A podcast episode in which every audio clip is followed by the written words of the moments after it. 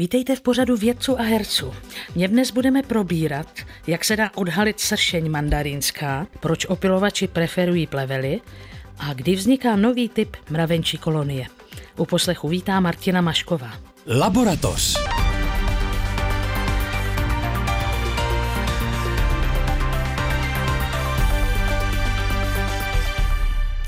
Hosty dnešní laboratoře jsou entomologové Jan Šobotník Dobrý den. a Lukáš Čižek Dobrý den. a herecký kolega Petr Vacek. Krásný den. Prvním příspěvku se budeme zabývat sršní mandarínskou. Už z toho názvu se dá odvodit, že budeme mluvit o azijském druhu. Entomologové z Kalifornské univerzity v San Diego, kteří zkoumali, odhalili, jak se dá najít. Jde o druh hmyzu, který dokáže rychle ničit včelstva a tím může působit obrovské škody, až v řádech milionů dolarů. Výsledkem studie je odhalení tří hlavních složek feromonu královny zmíněného sršně. Vědci doufají, že bude možné tyto poznatky využít do pastí na zmíněnou sršeň. Jan Šobotník se zná osobně s jedním z autorů této studie, čím je inspirativní zmíněná studie, kterou jsme všichni přečetli. Sršeň mandarínská je vůbec největší druh sršně. I dělnice jsou velký 5-6 cm. Královnu jsem nikdy neviděl. Když si člověk představí, že druhý nejjedovatější zvíře v Čechách je ta naše sršeň, tak to pobodání asi nebude vůbec nic příjemného. No. A ten váš osobní kontakt s autorem toho výzkumu? Ano, eh, pan profesor Tan pracuje na univerzitě v Jinanu a my máme spolupráci s jedním z členů jeho týmu, takže jsme nějakou dobu pracovali i v jeho laboratoři, takže se známe osobně a tímto vyřizuji na dálku pozdravy. Ale sršeň jste tam nepotkali. Sršeň jsme nepotkali přímo v tom Jinanu, nicméně viděli jsme ji několikrát, ať už v té Jižní Číně nebo v severním Tajsku.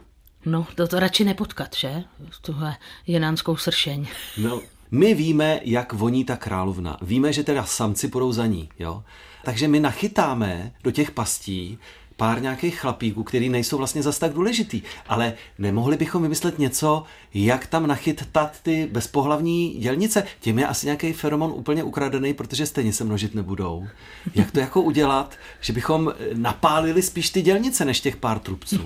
tak co říká No Lukáš tak Šižek? je samozřejmě pravda, že eh, sexuální feromon táhne ty samce a tím pádem nám nepomůže v nějakém snižování populace, ale dozvíme se vlastně, když ten feromon dáme do pastí, tak dozvíme se, kde ty sršně jsou a kde nejsou, protože je to východoazijská sršeň, která se ale šíří Severní Amerikou.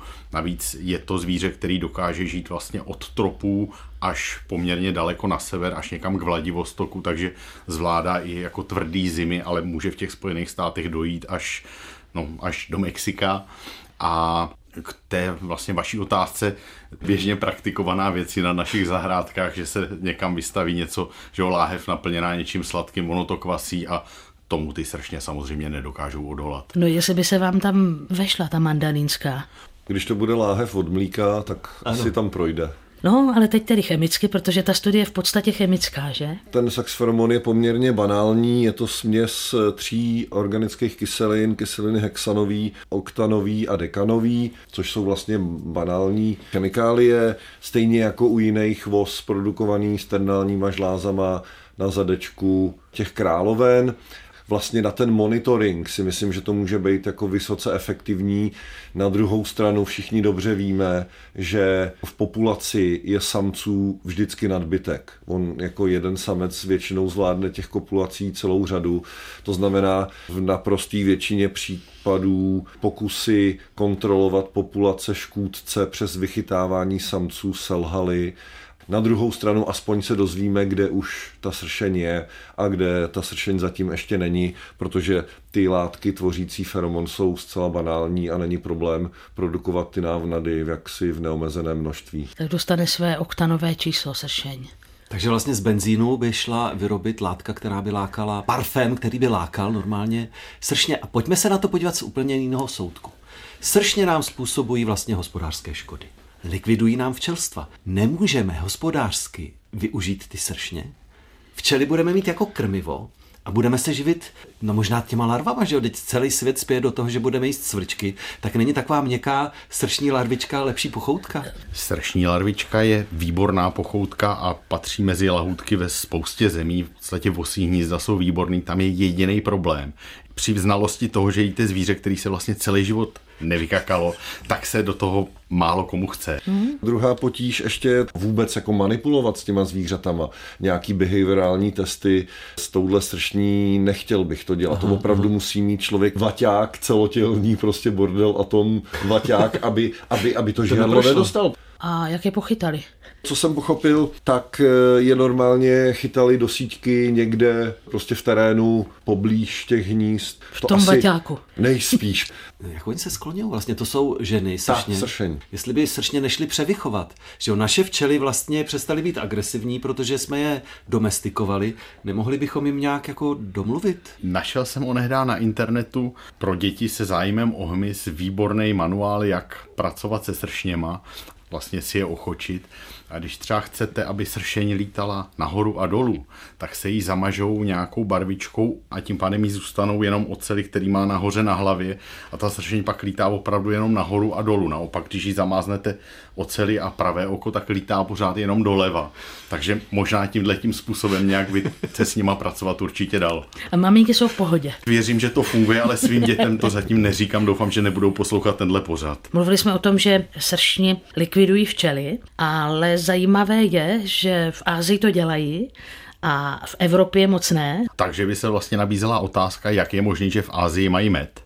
Ty sršně jsou opravdu jako těžcí predátoři včelích hnízd. Některé druhy se na ty včely specializují a jsou to právě ty azijské druhy ale ty včely mají mechanismus, jak se těm sršním bránit. Počívá to v tom, že je vlastně upečou. Ty včely tu sršeň obalí a tak jako intenzivně bzučí a mávají křidílkama a produkují teplo, až ta sršeň se prostě upeče a přehřeje a chcípne. A tohle umí azijský včely, ale neumí to naše včely evropské a proto je problém, že se šíří u nás ne teda sršeň mandarinská, ale ta sršeň azijská, která se šíří Evropou, chová se podobně, proto je to vlastně problém u nás, ale není to problém v Ázii. Samozřejmě sršní jsou hlavně důležitý v rámci ekosystému, protože jsou to predátoři, protože jsou to dravci, velmi jaksi efektivní. A samozřejmě nejspíš nějak by se dalo zbavit sršňů a voz, ale ty následky by byly naprosto tragický z hlediska přemnožení mm-hmm. populací škůdců a tak dále. Vzpomeňme na velký skok v Číně, kdy vybíjeli zpěvné ptactvo, aby jim neužíralo jaksi z úrody a skončilo to naprostou katastrofou. Tyhle zásahy do přírody si myslím, že končí jenom jedním způsobem a to sice opravdu tragédií. Hmm. Všechno, co nám Bůh posílá, je dobré, akorát my to ještě nevíme.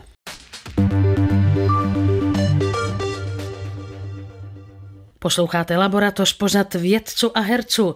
Dnes tu se mnou jsou entomologové Lukáš Čižek a Jan Šobotník a kolega Petr Vacek. Univerzita v Sussexu v Anglii doložila, že plevely jsou mnohem důležitější pro biodiverzitu, než jsme předpokládali. Na takový pcháč, šťovík nebo starček během experimentu létali opilovači častěji, než na druhy rostlin propagované britským ministerstvem životního prostředí v rámci podpory udržitelného zemědělství. Takže víc létali na plevely, než třeba na jetel nebo douromysl.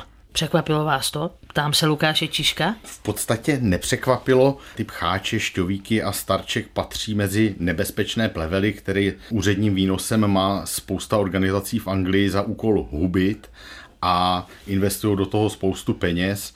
A naopak zase jetel a dobromysl a další rostliny mají zase jiný organizace za úkol podporovat a šířit a tím pádem vlastně v tom je spousta peněz, ale vlastně efekt, který ho dosáhneme, je zcela minimální, protože ty plevely, které hubíme, jsou pro včely a další hmyz výrazně zajímavější a užitečnější než ty rostliny, které zase s velkýma nákladama se snažíme šířit. No ale proč ty včely, otázka pro naše životníka, proč ty včely preferují plevely? Jako co je na tom plevelu přitahuje? Různé druhy rostlin, jak si produkují různá množství nektaru, samozřejmě. To znamená, jsou druhy, které produkují víc nektaru, víc třeba pilu a ty jsou samozřejmě pro ty včely nebo jiný opilovače mnohem zajímavější, důležitější než druhy, které toho nektaru tolik neprodukují. Dokážou udržet vyšší populace těch opilovačů.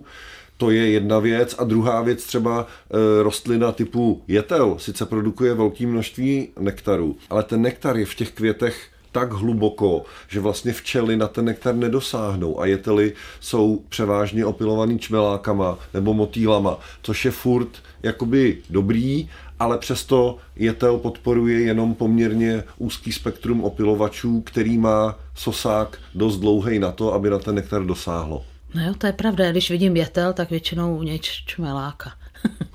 Ale vím, že třeba spousta i neziskových organizací se snaží bojovat proti chemizaci přírody tím, že říkají, jaký je osud včel a že když nebudeme mít včely, tak vlastně vyhyneme i my, protože přijdeme o opilovače. Ale včely nejsou jediní opilovači, že teda asi bude spousta jiných živočichů, ne ty naše včeličky, co máme v úlu, ale asi spousta, spousta jiných. Na to se zapomíná. Na to se zapomíná a že obzvlášť v České republice, kde je největší hustota včelařů a úlů asi na kilometr čtvereční na celém světě, tak je na ty domácí včely medonosný veliký důraz ale zapomínáme, že jednak tady máme mnoho stovek druhů dalších včel a těm ty včely domácí medonosný často hodně konkurují a vytlačují je vlastně z jejich životního prostředí. No a pak samozřejmě opilují taky motýly, opilují brouci, eh, jsou schopni opilovat i mravenci, v podstatě téměř organismus, který na ten květ sedne, tak eh, může přenášet pil nebo i tato studie je vlastně variace na to naše téma, že záležitosti, které se v přírodě zdají být navíc, anebo jakože by měly škodit, tak nakonec nějak zapadají do koloběhu života. Určitě ten ekologický systém v přírodě je obrovsky komplexní a my de facto jsme teprve na začátku toho pochopení té sítě vztahů, která v přírodě existuje. Právě proto, že se tady jedná o interakce mezi desítkami, stovkami, tisíci různých druhů a ten systém vlastně není moc intuitivní, není moc jednoduchý, je to hrozně pracný vlastně vůbec pochopit, popsat, jaký jsou ty potravní vztahy i v rámci nějaký louky v Čechách. Ty včely medonosný jsou strašně významný z hlediska opilování především ovoce, zeleniny, protože obiloviny se prostě opilují sami od sebe. A nejenom ta konkurence s včelou medonosnou, ale i úbytek přirozených podmínek, stanovišť a tak dále způsobil, že de facto v tuto chvíli v Čechách už polovina původních druhů včel už vyhynula, nebo stojí úplně na prahu vyhynutí. To je důležité. To je velmi důležité, protože spoustu plodin opilují opravdu spíš ty samotářský, ty divoký včely, než ty včely medonosné. A je pravda, že ty včely jsou na tom u nás špatně, hlavně ty divoké, ale mezi vyhynulý druhy patří zhruba nějakých 15-20% druhového bohatství, který u nás bylo zaznamenáno, ale zhruba polovina všech druhů je nějakým způsobem ohrožená, to znamená ubývá a hrozí, že o ně přijdeme. Vlastně jsme na začátku poznání všech těch ekologických vazeb. To je oříšek, že? No to je určitě oříšek a mě to trochu děsí, protože ono možná, než to poznáme, tak vlastně o to přijdeme. Pokud bychom se teďka začali chovat nějak zodpovědně, jako opravdoví hospodáři, můžou se ty druhy k nám třeba vrátit po té, co bychom jim ty podmínky nějakým způsobem zlepšili? Třeba z Německa nebo by ze Švédska? Určitě se k nám vrátit můžou. Spousta těch ohrožených druhů se k nám vrací. Ani ne proto, že bychom zlepšili to, jak vypadá naše krajina, že by jim víc vyhovovala, ale pomáhá jim paradoxně globální oteplování. Často ty druhy u nás třeba žili v extrémnějších podmínkách, to znamená byli výrazně citlivější na to, jak vypadal jejich biotop a v okamžiku, kdy se oteplí, jsou schopný, krásný ekologický termín, propružit větší příkoří z hlediska podoby té krajiny. Takže spousta druhů, který u nás vymřeli, tak díky globálnímu oteplování se vrací ale zase spousta druhů, který u nás nevymřeli, ale mají u nás jižní hranici rozšíření, tak bude mizet tady z tohohle důvodu.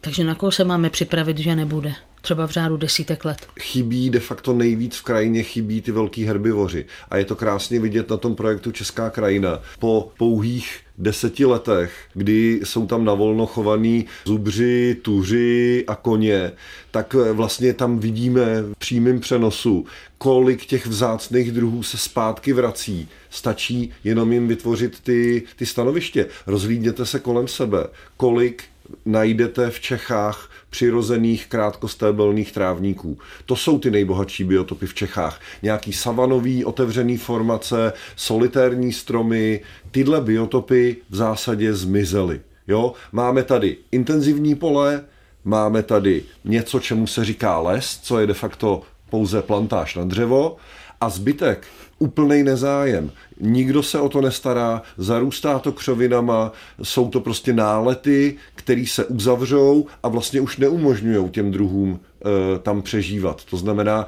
my kriticky postrádáme přirozený louky, krátkostébelný trávníky a to jsou ty stanoviště, na který je většina biodiverzity vázaná. Určitě to také a v případě těch včel, teda o kterých se tady, eh, nebo o kterých mluvíme nejvíc, tak eh, tam jsou strašně důležitý biotopy, který vlastně za přírodu ani nepovažujeme. Jo, spousta těch včel hnízdí někde v zemi nebo v holém písku a jsou to zvířata, který třeba vždycky žili na polních cestách jo, nebo na nějakých pěšinách. Tam si stavěli ty hnízdečka, ale dneska, když je téměř každá cesta vyasfaltovaná, tak oni opravdu jako ani nemají kde hnízdit. Takže no. i takové jako to, co lidi nemají rádi, prostě trávníček někde ve městě, přes který si lidi zkracují přes ten roh cestu a vyšlapali tam vlastně holou hlínu, tak pro spoustu těch včel je přesně tohleto jako požehnání. Posloucháte Laboratoř. Vědecké novinky, které odborníci vysvětlují a herci glosují. Premiéra v sobotu dopoledne po půl jedenácté na Plusu. V dnešní debatě se nám věnují entomologové Jan Šobotník a Lukáš Čížek a nasloucháme a doplňujeme je s kolegou Petrem Vackem. Badatelé z Queen Mary University v Londýně odhalili nový typ mravenčích kolonií. Vyplynulo to z výzkumu tropických mravenců rodu Solenopsis, kteří jsou známi spíš pod anglickým názvem Fire Ants, čili něco jako ohniví mravenci. Ten nový typ uspořádání mravenčího společenstva je výsledkem křížení mezi mravenci různých druhů. Dochází totiž k přesunu genů mezi nimi Jeden úsek dědičné informace způsobí, že dělnice jsou schopné akceptovat více než jednu královnu. A to jsme doteď nevěděli. Otázka pro Jana Šobotníka.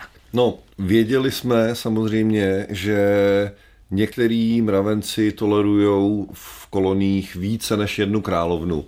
V případě zrovna teda toho mravence Solenopsis invicta, toho invazivního mravence, jsou to stovky, tisíce, desítky tisíc královen v rámci té superkolonie. Ale to, co jsme nevěděli, je ten genetický mechanismus pozadí. V rámci tohohle článku autoři jaksi velmi přesvědčivě ukázali, že de facto tenhle poměrně velký úsek genů, bavíme se tady o nějakých 20 až 30 megabázích, což je opravdu hodně, tak celý tenhle jeden úsek, ten supergen, vlastně pochází od blízce příbuzného druhu a ty dvě varianty tohohle supergenu vlastně jsou zodpovědné buď za to, že některé kolonie mají vždy jenom jednu královnu a tyhle kolonie jsou jaksi slabší kompetičně, protože jsou menší, nemají tak velký jaksi ekologický dosah, ale jsou lepší ve schopnostech šířit se na nová stanoviště,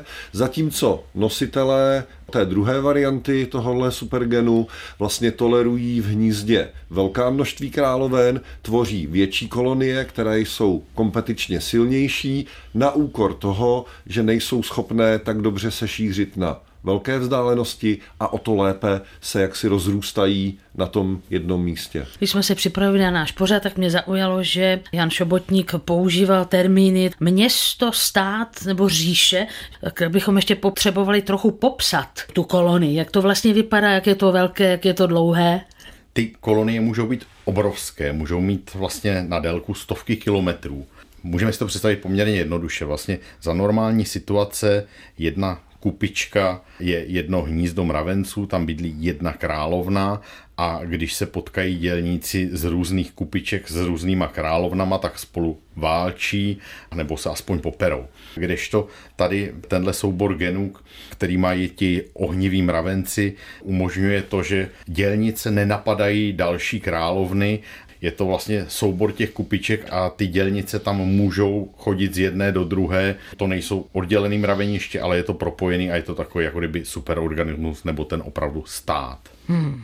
Ale jestliže teda tato mravenčí královna se nechala oplodnit nějakým úplně jiným mravencem, jak se potkali? Mají synchronizovaný rojení a náhodou se spářili.